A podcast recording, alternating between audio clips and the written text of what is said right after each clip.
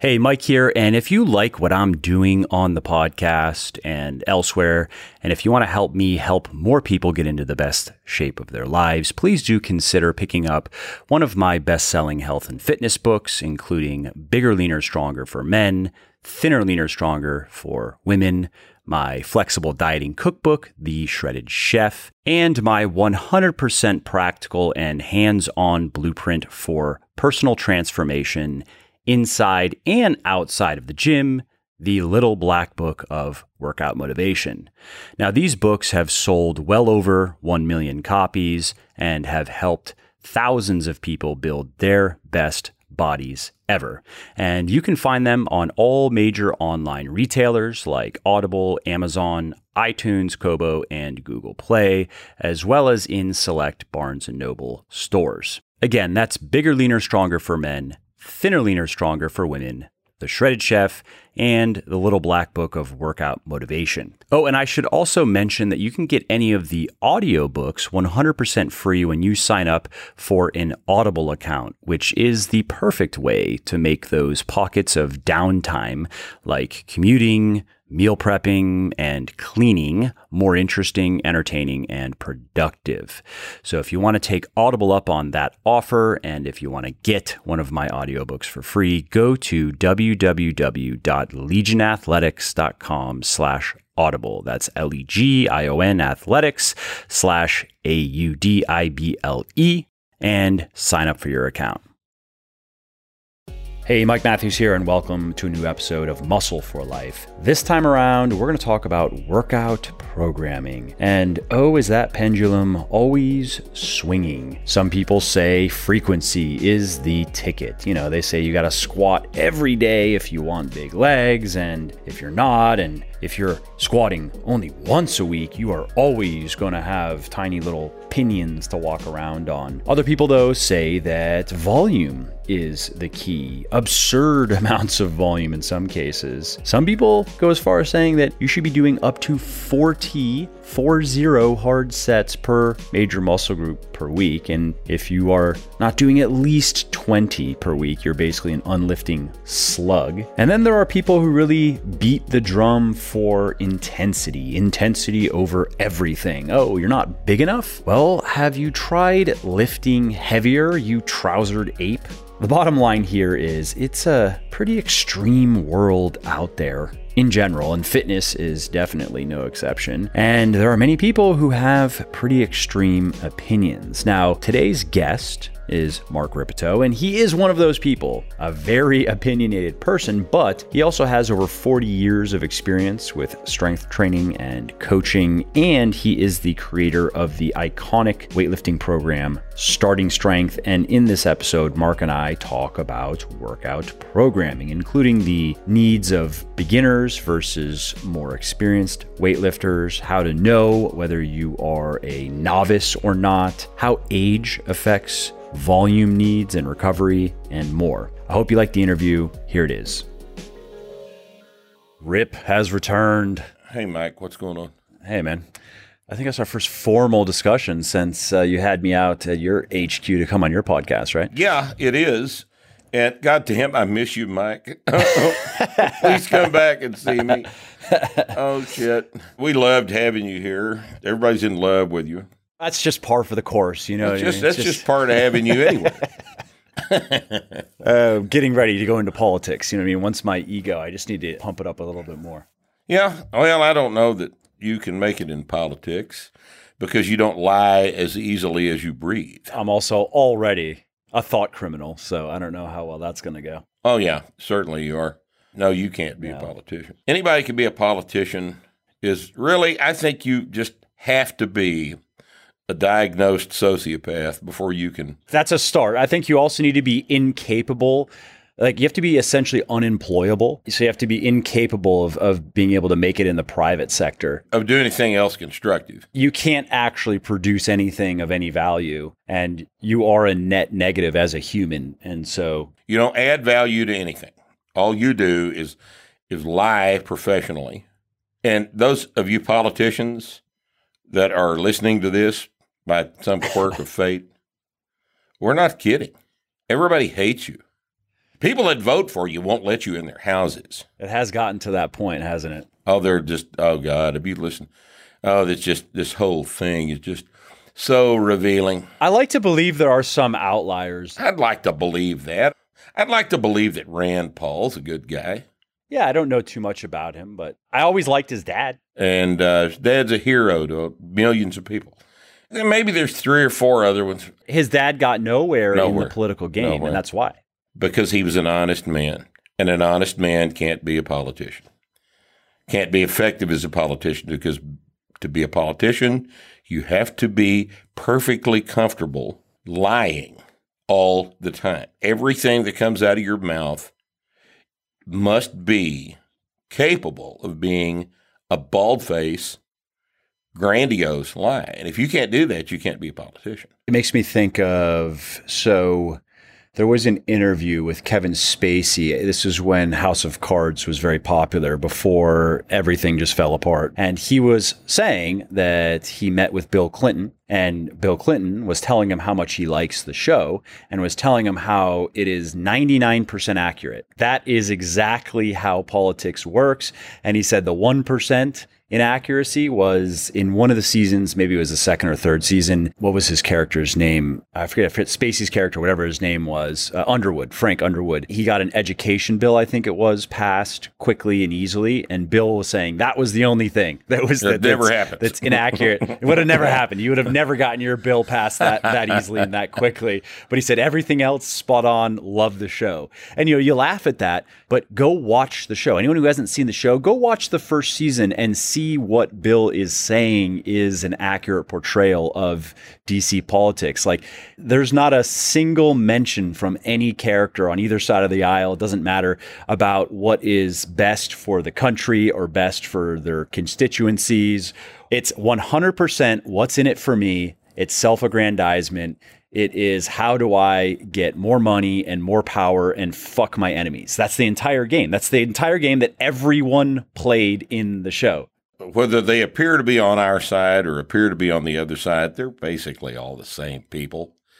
They really are. You know, if the net effect to us is positive, as it's been the past three years, that's good. But let's not mistakenly attribute that to somebody being a good guy. Yep.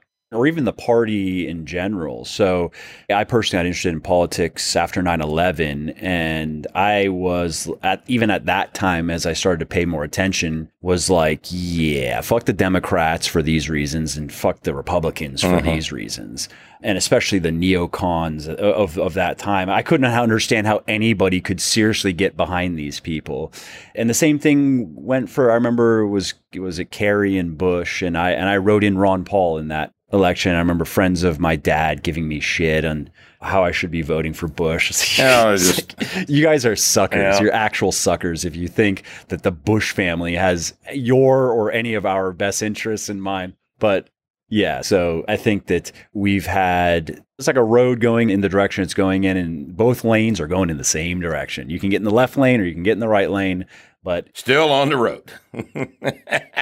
and guess what? That road it ends in a cliff, and that's how it works. Hopefully, the cliff is several miles in front of us, but you Hopefully. don't know, do you? You don't know. We, You who knows? We might already know. be over the cliff, and we just the free fall might have been. We don't know. right. But that's actually not what we're here to talk about. People, for people who are getting excited, like, wait, is this the inaugural politics and culture show that we, we've know. toyed with? We might ought to give that some more thought. You know, let's just we'll see what the comments say. They'll always be. They're always positive. We'll let the mob shout us down and then yes. crawl back into our caves. Let's talk about programming. And this is a good discussion to have because it's something that I touch on bits and pieces here and there. And I've spoken to a number of people and gotten their ideas about it, but have never really had that discussion with you. So I thought that would be a good topic to cover. And just to lead into it, I think that some of the things that we should talk about, we should probably look at it from first the perspective of somebody who's new versus experienced, right? Those are two different people. There's no other way to look at it. Yep. And then as far as variables, the main things, and I'm just going from questions that I hear about, the main things mostly revolve around intensity. So, how heavy should I be going, which ties back into rep ranges, right? And volume. So, and there are different ways to look at that. Obviously, you can look at that in terms of total reps or total weight lifted or total hard sets, however you want to look at that. And then, fr- and then frequency. How often should you be training? How often should you be training certain muscle groups and that and that also then kind of leads into splits as well. So i think if we just kind of go wherever we want to go with those things it'd be a productive discussion because there's a lot of opinions on on all of this and i think it'd be interesting to hear your take and how those things change for somebody who's new and i think you'll agree here. Let's say new is you have less than a year of proper training under your belt so you're in your first year of doing things right and well. And then intermediate is probably what into your somewhere in year two, you kind of turn into an intermediate lifter, I guess. We've got some fairly concrete definitions for these terms, and they've proven themselves to be fairly useful in terms of helping a trainee decide where he is along the trajectory of his training because when you first start, you're a novice. And novice is determined by how well and how quickly you respond to the fundamental thing about about strength training. In fact, about all training, which is the stress recovery adaptation cycle. The stress recovery adaptation cycle is extremely fundamental to biology. And your ability to adapt to training is predicated on your understanding of this fundamental biological phenomenon.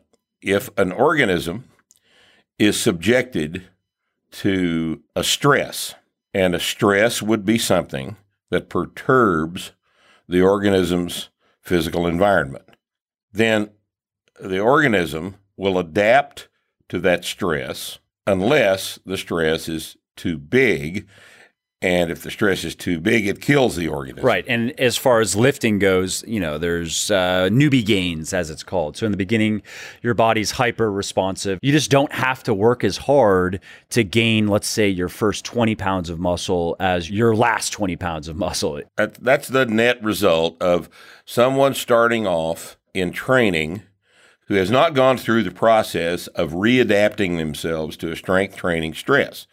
This simple observation, which was first published by Hans Selye back in 1936, is the underpinning of all intelligently designed training programs. You have to do more today than you did last time. And then next time you train, you need to do more then than you do today. And you have to accept less, right? You have to accept that you're going to get less reward as time goes on. You're doing more, as time goes on, the first day you ever squat, three sets of five, the second day, and find out where that is, let's say it's 115. The second workout, you're probably going to be able to do 125. You can go up 10 pounds. Five years from now, you will be making five pound gains every three months because the curve, the trajectory of your training, as I mentioned earlier, is a curve that approaches a limit asymptotically. That's college algebra. In other words, the phenomenon of diminishing returns applies to everything, and it applies to training as well. The stronger you already are, the harder it's going to be to get stronger. The weaker you are right now, and the less adapted to a strength training stimulus than a strength training stress, then the faster and more effectively you can adapt over time. And if you don't take advantage of this phenomenon, if you try to make your squats go up once a month when you're a novice, you're wasting a huge amount of time. And if you've been training five years and you're still beating your head against the wall trying to make five pound jumps every workout, well, you're not doing that because you learn over the course of time. But if that's your first, if you're thinking, hey, maybe I can do that because I saw some definitely not on drugs dude on Instagram do it, and good luck. Well, Instagram's probably not a reliable source of data for much of anything. And uh, stupid people would disagree. Uh, oh, sure, sure. That's what Instagram is is for. It's a forum for stupid people to disagree with me and you. And uh, and I don't know if they want to disagree with us, it's fine. But you do so at your peril. You and I have learned some stuff over the years, and it'd be better if you people on Instagram pay attention to what we're telling you, because we know this. If you start off training, you haven't trained before, you are unadapted and adaptations to the unadapted come very, very rapidly. And you should absolutely take advantage of that fact. If you've been training for two or three years, your progress is going to be much, much slower because all of the adaptations, the easy ones, the low hanging fruit, have already been taken. And now you've got to apply yourself to training complexity. All right. But here's the lesson if you are not advanced and you are doing complex programs designed for the advanced people, then you are making slower progress than you're capable of making and you're wasting time. Just come in the gym every day and for as long as you can, three days a week, add five pounds to your squat. Don't do any front squats. Don't do leg extensions. Don't do leg presses. Don't do anything. Don't do lunge walks. Don't do Bulgarian split squats. Don't do functional training, dancing around on the floor on unstable surfaces. Come in and add another five pounds to your squat. Because for as long as you can do that, that's the most efficient way to train. Those newbie gains don't last forever if you could do that all the way to the end, so the average guy is going to be able to gain, let's say, somewhere around 40 pounds of muscle. That's it. That's his genetics, and that's the way it goes. There are guys that are tall guys with broad shoulders. Oh, we've seen guys like that gain 100 pounds. Sure have. That that actually happens. I mean, a hundred pounds of muscle would be hard to believe naturally, but if a dude's like seven foot, I'm talking about hundred pounds of body weight. You know what a percentage of that? You, yeah, yeah. But for the average, for the average person listening, I'm just saying, like average genetics, as far as lean muscle goes, the average guy is going to be able to gain about 40 pounds of muscle, lean tissue, and and there's more weight that can come with it.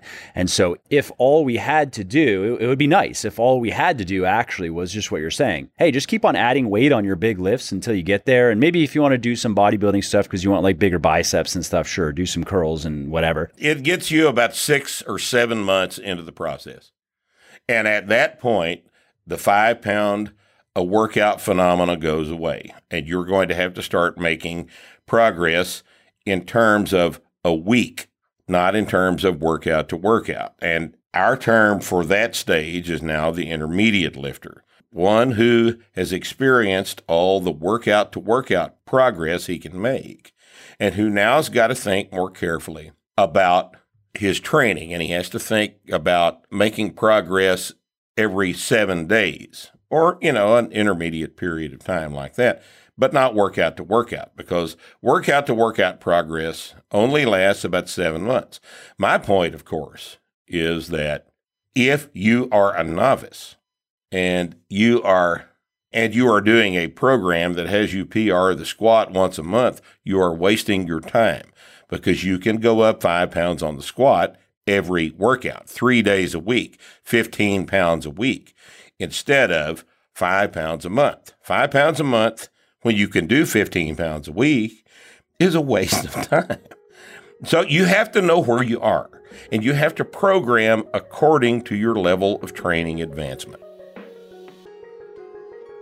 Hey, before we continue, if you like what I'm doing here on the podcast and elsewhere, and if you want to help me help more people get into the best shape of their lives, please do consider picking up one of my best selling health and fitness books. My most popular ones are Bigger, Leaner, Stronger for men, Thinner, Leaner, Stronger for women, my flexible dieting cookbook, The Shredded Chef, and my 100% practical hands on blueprint for personal transformation, The Little Black Book of Workout Motivation. Now, these books have sold well over 1 million copies and have helped thousands of people build their best body ever. And you can find them anywhere online where you can buy books like Amazon, Audible, iTunes, Kobo, and Google Play, as well as in select Barnes & Noble stores. So again, that is Bigger, Leaner, Stronger for Men Thinner, Leaner, Stronger for Women, The Shredded Chef, and the Little Black Book of Workout Motivation. Oh, and one other thing is you can get any one of those audiobooks 100% free when you sign up for an Audible account. And that's a great way to make those pockets of downtime like commuting, meal prepping, and cleaning more interesting, entertaining, and productive. Now, if you want to take Audible up on that offer and get one of my audiobooks for free, just go to legionathletics.com slash audible and sign up for your account. And what are your thoughts on? So let's stick with the novice. So that's a model of for progression, right? And really the point there, just in case anybody hasn't picked up on it specifically, is progressive overload, right? That's what drives muscle gain. That's what drives strength gain. And the easiest way to do that is just to add weight to the bar. So if you can just simply add weight to the bar every workout and keep on going, then that's the best you can do for progressive overload. Right. For as long as you can do it, adding weight to the bar every workout is the best you can do. That's the arithmetic. Now, how does that work though with for people who are wondering, well, what about volume? So, how many sets a week are we talking about? Because there are different opinions on this, right? Well, so there's course. there are let's just say that not only there are different opinions, there's quite a bit of argumentation around this. Sure. And a lot of those opinions are wrong. Uh, well, that's I guess right. Also naturally. Yeah, we can talk about unnaturally later, but here's the fucking question. All right, and this is the this is real real fundamental. If you take your 3 sets of 5 squat workout from 135 for three sets of five reps, up to 405 for three sets of five reps. Your volume, number of reps, hasn't really increased. But what has happened to the size of your legs? But there are different ways to look at volume, right? So there you could say, oh, well, the total amount of weight that you're lifting has gone up. So, right. I am of the opinion, and I am right about this because I make it a habit to be right about things like this. Because that, you said it, obviously. So. because I said it and I've done it for 42 years. Volume outside the context of tonnage is not useful data. Is 50 reps at 20% a training stimulus versus 10 reps at 90%? What's the difference in the tonnage? Which would kill you if you actually tried to do that. But if it was one set. oh no, I'm not talking about. No, no, you can't do that. You can do. You could do uh, sets of two or something. You could do sets of two with ninety percent for ten sets at heavy weight. You know, but even if the tonnage is exactly the same, tonnage is reps times weight on the bar. Even if the tonnage is exactly the same, 50 reps at 20% is five times as many reps as 10 reps at 90%. Which makes you grow? Well, the heavier weight makes you grow, right? In other words, my basic observation is this you do whatever you need to do to get stronger, and a muscle grows as the result of its adapting to higher levels of force production. If you want muscle growth, don't do sets of 12. Do your sets of five and get the weights up to 500 pounds. I do understand that line of thinking. My question to you is, and I don't disagree. So, it's good timing that we're doing this interview because I'm wrapping up. It's a second edition of a book that I have for intermediate weightlifters. And so I've gone through a lot of stuff putting the second edition together. And so I completely agree. And I talk about this in the book. The key still is to keep getting stronger. That does not change. It just gets a lot harder to get stronger. That's true. Sure, it does. The stronger you already are, the harder it's going to be to get even stronger. The closer you are traveling to the speed of light, the more energy it takes to make even a small increase toward the speed of light. This is you know diminishing returns. This is a commonly observed natural phenomenon. It's all over the universe. The same thing takes place.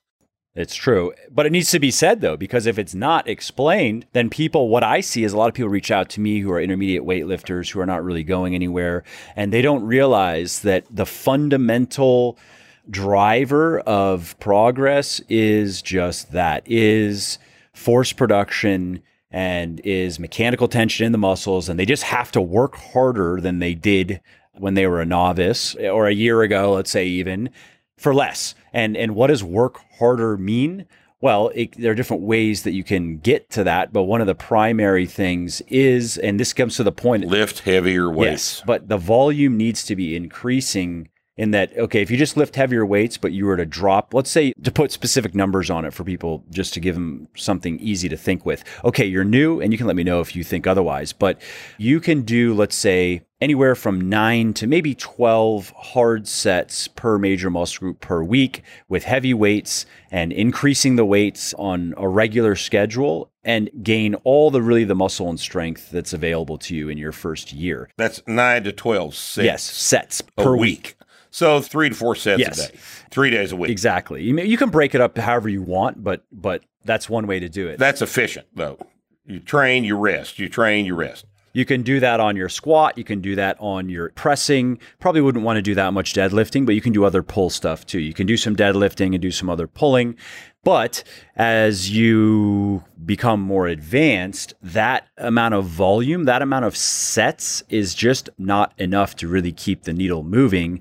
And for the intermediate person, they're still going to want to be lifting heavy weights. And I think there is an argument to be made for periodization where you're not only working in one rep range when you're an intermediate. And I'd be curious to get your thoughts on that. But regardless, you're going to have to do more sets per week. Now, to keep gaining strength and therefore to keep gaining muscle, you're going to have to do, it might be 15 now hard sets, working sets, heavy sets per week to really be able to keep adding weight to the bar. If you don't, your weights just get stuck. And once that happens, that's it. Like you're not going to get bigger just by doing workouts where you go through the motions and do the exact same weight and for the exact same number of sets and the exact same number of reps and you just do that for 2 years and think that you're going to get bigger like nah you're just going to look more or less the same now if you don't perturb homeostasis to use the biological phraseology if you don't perturb the homeostasis, no adaptation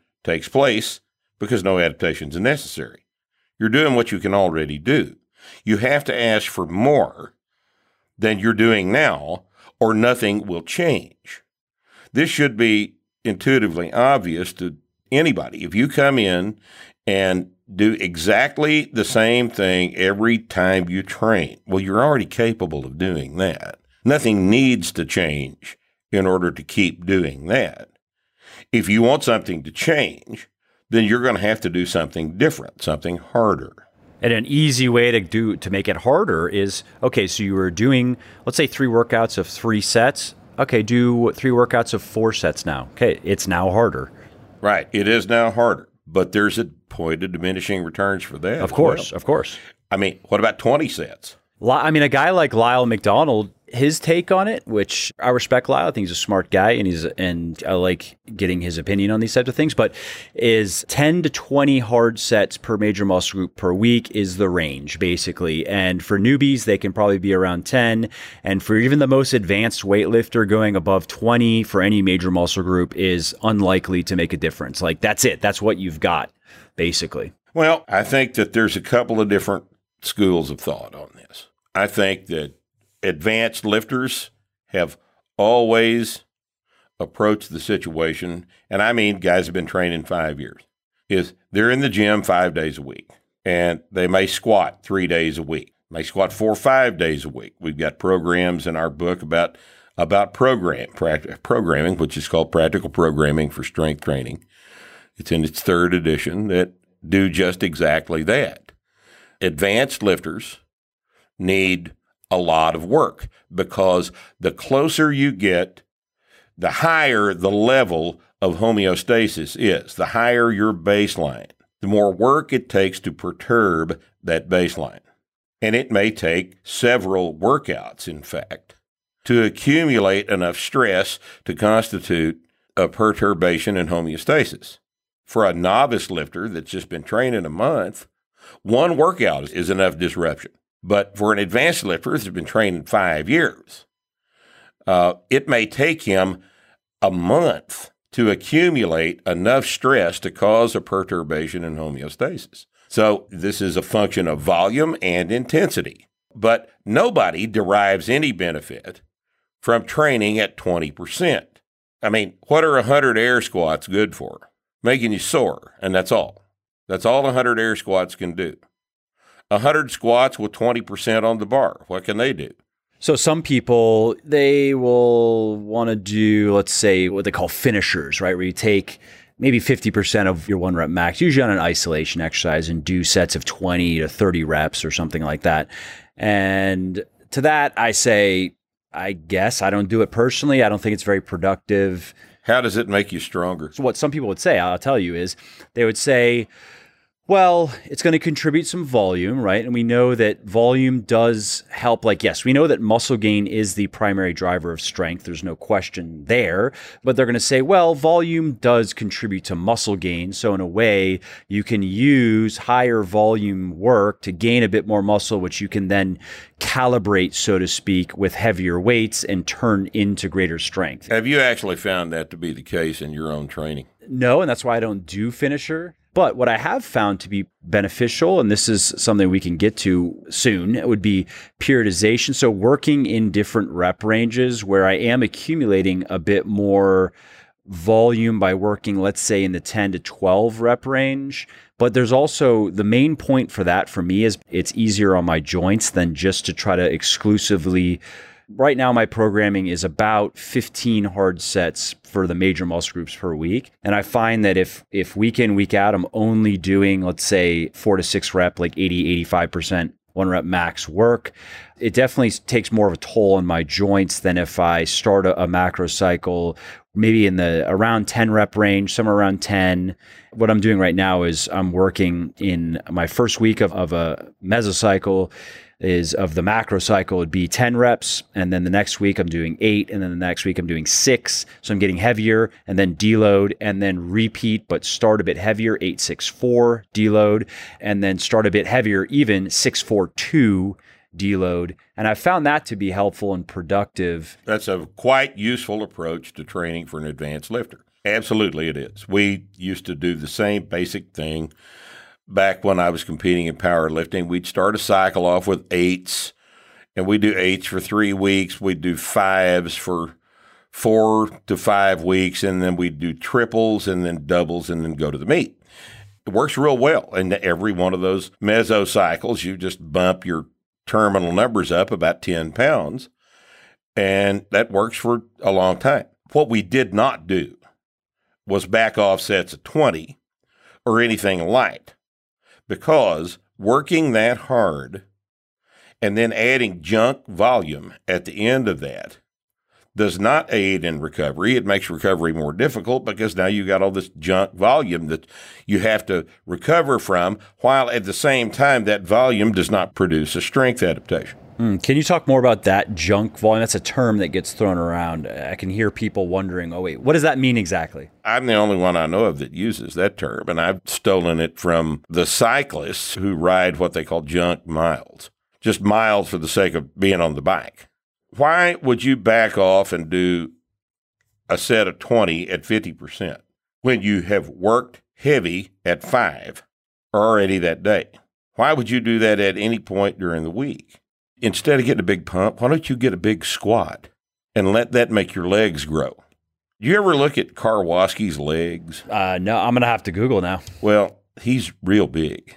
And all those guys that are real big and strong, the guys that I see doing all of this junk volume, all these junk reps, all weigh 185 pounds.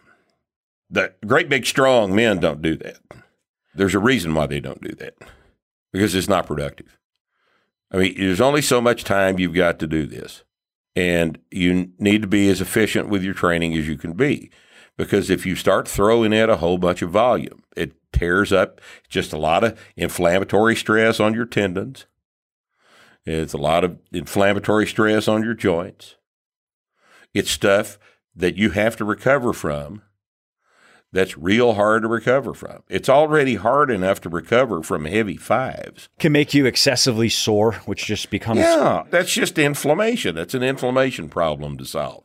Systemic inflammation is not good for you, it's adrenal stress, to quote a popular term. You got a whole bunch of cortisol dumped into the system. in order to deal with stress that you're producing voluntarily. I think just to add to that, especially when you're an intermediate or advanced weightlifter, you only can do it's to this point that you're making you can only do so much. Like your body can actually only take so much. And if it's not the right stuff it's not going to produce the adaptation. So and actually to that point where I see it, I mean, I don't pay too much attention, honestly, what goes on in the Fitspo world uh, on the social medias, but that's where I'll see a lot of junk volume, so to speak, is guys on drugs who their entire workouts actually consist basically of junk volume.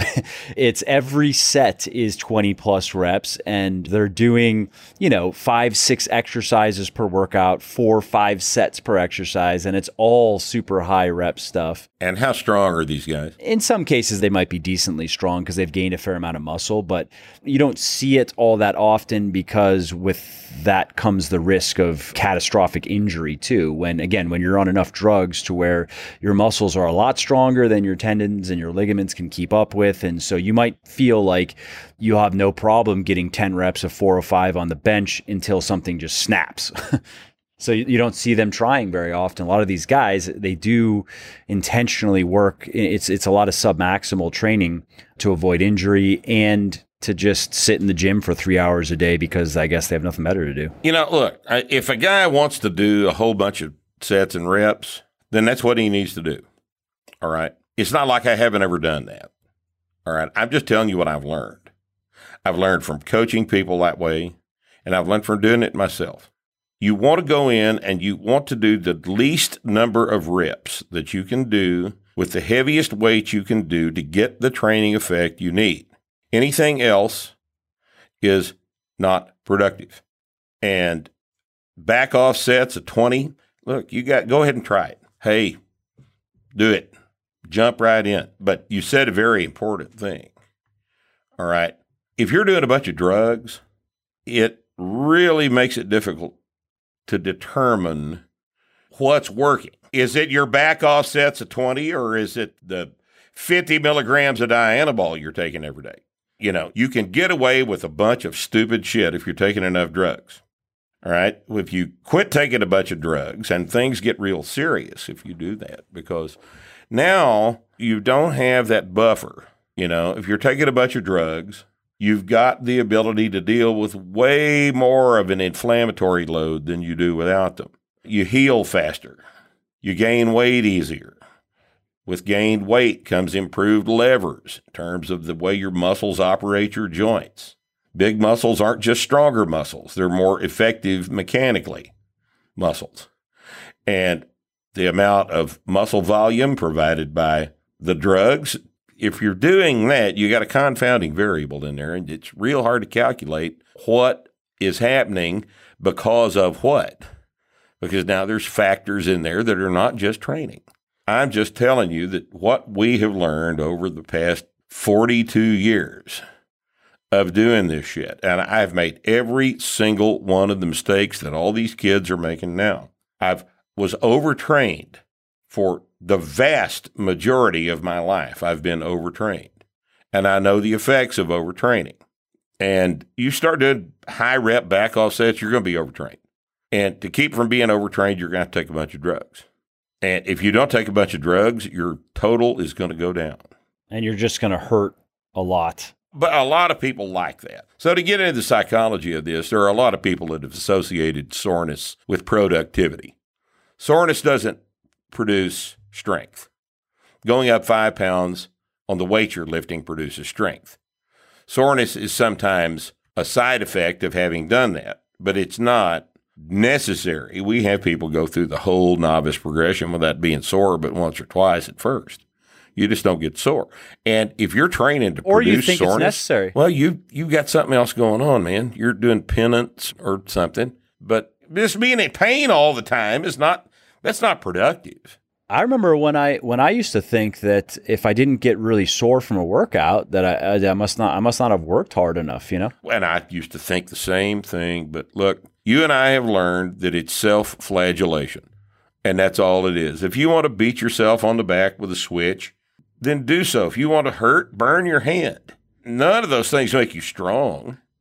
You know, if we're training for strength, You know, if you're training for aesthetics, that the soreness is an unnecessary, an unfortunate side effect sometimes. But to make it the goal is to not understand the biology. Yeah, it's a byproduct. You are probably going to get sore at different points along the way. For me, now I get a little bit sore when I bump up weight, when things get a bit harder. Anytime you change the level of eccentric loading, you're going to get sore. You go from fives to eights, you're going to get sore. Or, or if you're, or if you stay with fives, but you put more weight on the bar. And stay with fives, put more weight on the bar. Normally, doesn't produce huge, gigantic, drastic changes in soreness. It'll produce a little bit of soreness, but not anything that you would recognize. Like if you finish up a power meet and go back to eights for the start of your next cycle, man, you're going to be sore. And that's because you went from singles to eights. You've octupled your amount of eccentric work. And now you're not adapted to it right then. But you get that way, and it, it lasts a couple of weeks, and that goes away. And then as you come back down in reps, even as you go up in weight, you still don't experience that kind of soreness that you get from having changed up to higher reps. But what I'm saying is that if you are doing back offsets of 20, then you're probably doing that just to get sore. And I, am telling you, it's 50%. 50% is not heavy. And if it's not heavy, it doesn't make you stronger. And that's the deal with all of these eight sets of seven kind of workouts. If you can do eight sets of seven with a weight, how heavy is it? If it's sets of seven, it could be heavy-ish. I mean, those final few sets. You finish the eighth set with the same weight? Yeah, yeah. I was gonna say the final couple sets, you're dropping that weight. Oh, if you're dropping weight, and that compounds the problem, doesn't it?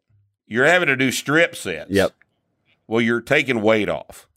Are we training for strength if you're taking weight off? This really isn't as complicated as everybody wants it to be. If you want to do a whole bunch of lightweight reps, then go ahead and enjoy yourself. But we've seen a lot of this in the past couple of years. And every one of those people eventually come back over to us and say, you know, I, I started doing all this volume and shit with this RPE bullshit, and my total went down. My squat went down, bench went down, press went down, deadlift went down. All my lifts went down. That's just what we hear. That's what we hear because that's what happens when you stop lifting heavy weight. There's a lot of bad advice.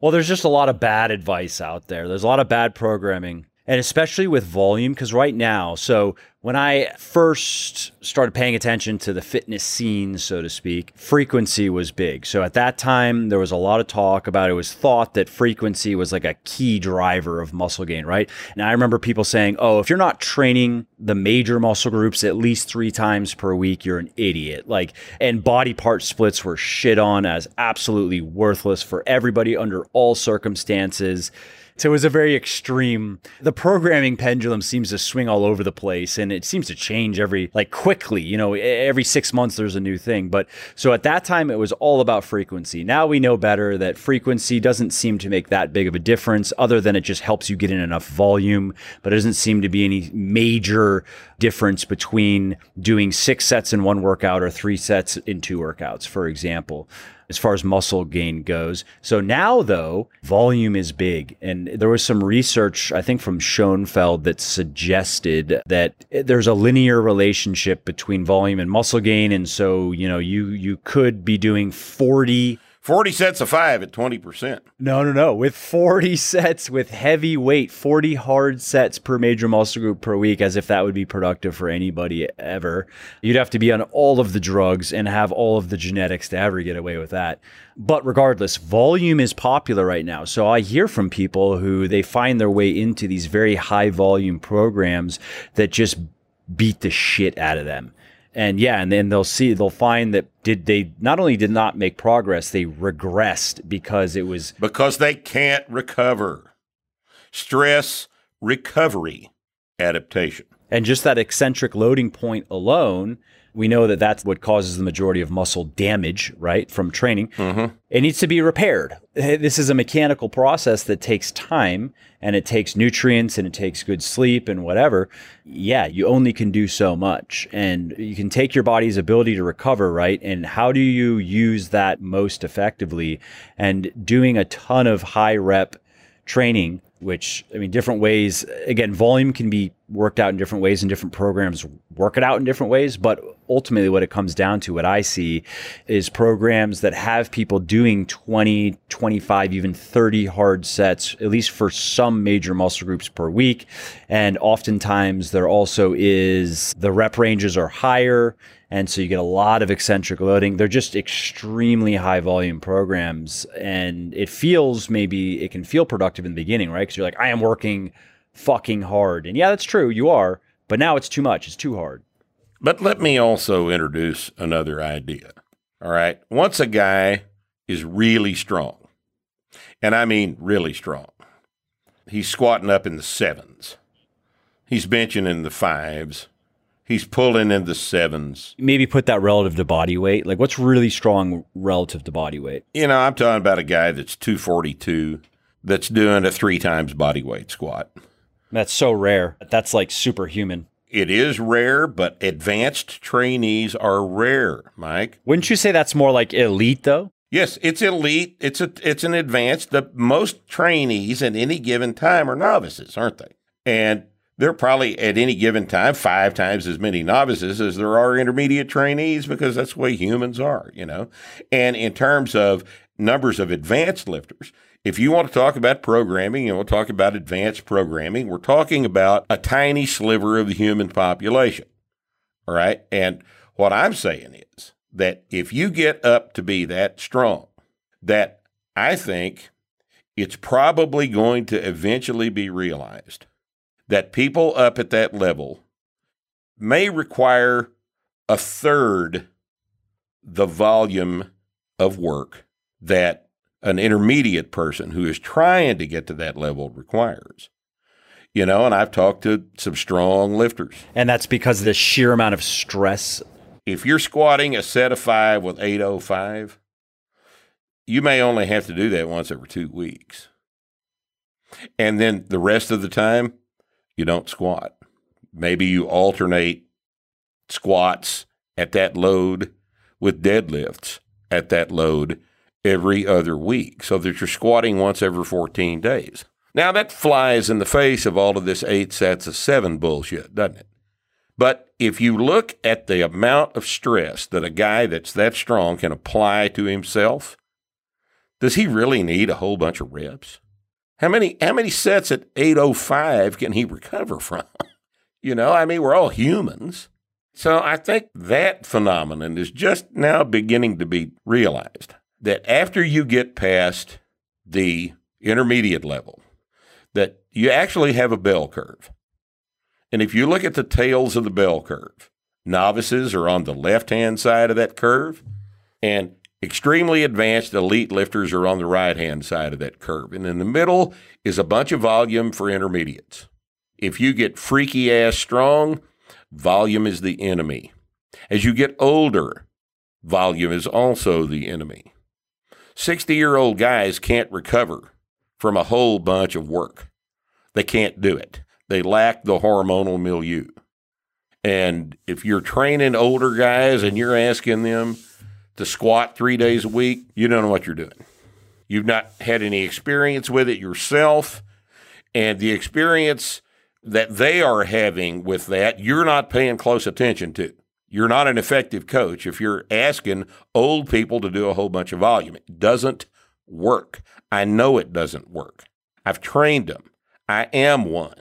There's a whole bunch of people that specialize in training older people, and the consensus among every one of us with clinical experience with these people is that the older you get, the less capable of recovering from a bunch of volume you become. You know what? I keep hearing about the research.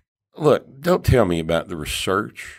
I've read exercise science papers for 40 years. They're shit. They're all shit. They're all master's theses you know, and things done on populations of 10 or 11 people in a study. They're meaningless drivel. I have been training people for in excess of 40 years, and I know what the fuck I'm talking about. Okay, I've been training me for in excess of 40 years, and I know what the fuck I'm talking about. In the absence of decent research, you had better pay attention to the phenomenology. Here's the phenomenology. At a point in a person's training where they're a novice, when they're just starting out, you need three sets of five every workout for the major exercises.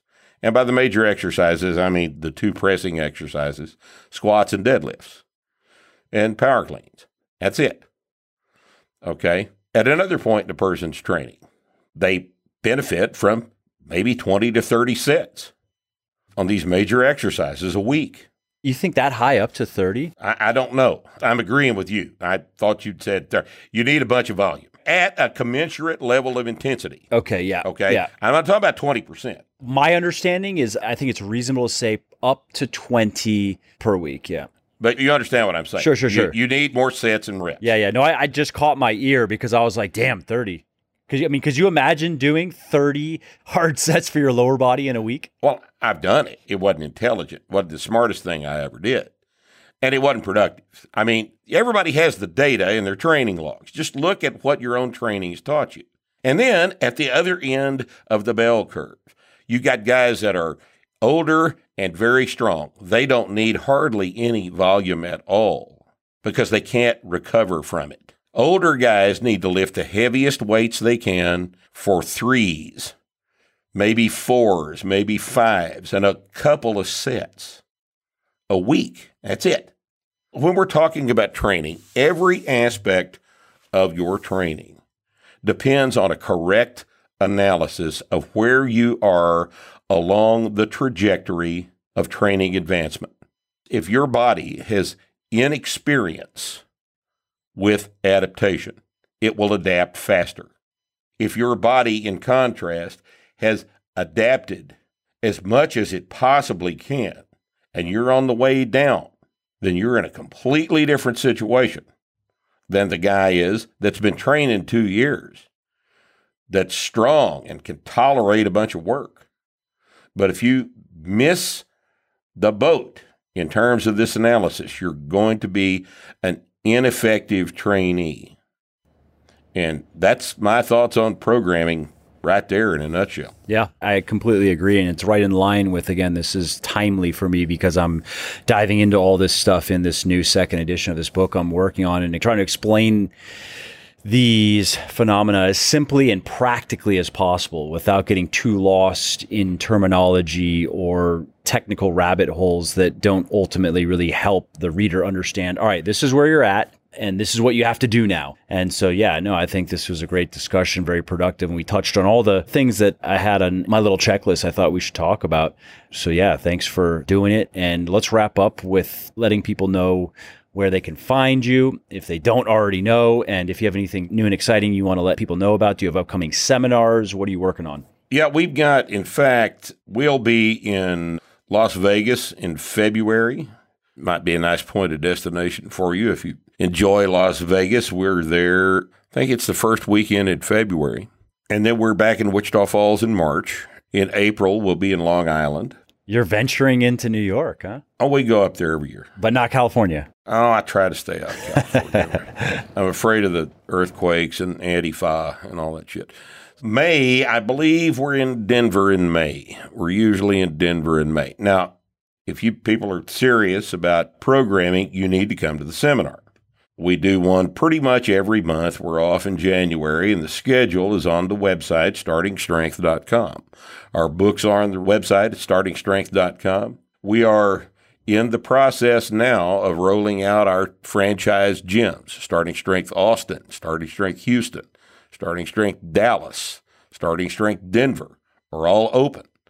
We are looking at Boston and Los Angeles and Chicago, and these things are in the pipe right now. That's exciting. And uh, it is. It's an exciting thing to get to see the sign up on a building and walk inside and know that everybody is doing our stuff. It's been a lot of fun.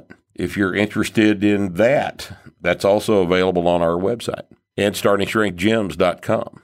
So we got a bunch of stuff going on, Mike. But again, come back out whenever you can. We'll sit down and do another podcast. Yeah, that'd be fun. Go eat. Always enjoy having you visit. Yeah, I'd love to do another visit. I will be Yeah. traveling. I do plan on traveling a bit more next year to do some live events and stuff. So I'm sure Great. I'll be coming over that way, and we can definitely plan another. Excellent. That'd be fun. to Get a see you. workout in this time. Well, my friend, I appreciate the time. Always enjoy it. Always enjoy it. Always appreciate your calling. Yes, sir. And I look forward to the next one. Absolutely. We'll talk to you soon. Hey, Mike here. And if you like what I'm doing on the podcast and elsewhere, and if you want to help me help more people get into the best shape of their lives, please do consider picking up one of my best selling health and fitness books, including Bigger, Leaner, Stronger for Men, Thinner, Leaner, Stronger for Women, my flexible dieting cookbook, The Shredded Chef, and my 100% practical and hands on blueprint for personal transformation inside and outside of the gym, The Little Black Book of Workout Motivation. Now, these books have sold well over 1 million copies and have helped thousands of people build their best bodies ever. And you can find them on all major online retailers like Audible, Amazon, iTunes, Kobo, and Google Play, as well as in select Barnes & Noble stores. Again, that's Bigger, Leaner, Stronger for Men, Thinner, Leaner, Stronger for Women, The Shredded Chef, and The Little Black Book of Workout Motivation. Oh, and I should also mention that you can get any of the audiobooks 100% free when you sign up for an Audible account, which is the perfect way to make those pockets of downtime, like commuting, meal prepping, and cleaning, more interesting, entertaining, and productive. So if you want to take Audible up on that offer, and if you want to get one of my audiobooks for free, go to www.legionathletics.com slash audible. That's L-E-G-I-O-N athletics slash A-U-D-I-B-L-E and sign up for your account. All right, well, that's it for today's episode. I hope you found it interesting and helpful. And if you did, and you don't mind doing me a favor, could you please leave a quick review for the podcast on iTunes or wherever you are listening from? Because those reviews not only convince people that they should check out the show, they also increase the search visibility and help more people find their way to me and to the podcast and learn how to build their best body ever as well. And of course, if you want to be notified when the next episode goes live, then simply subscribe to the podcast in whatever app you're using to listen, and you will not miss out on any of the new stuff that I have coming.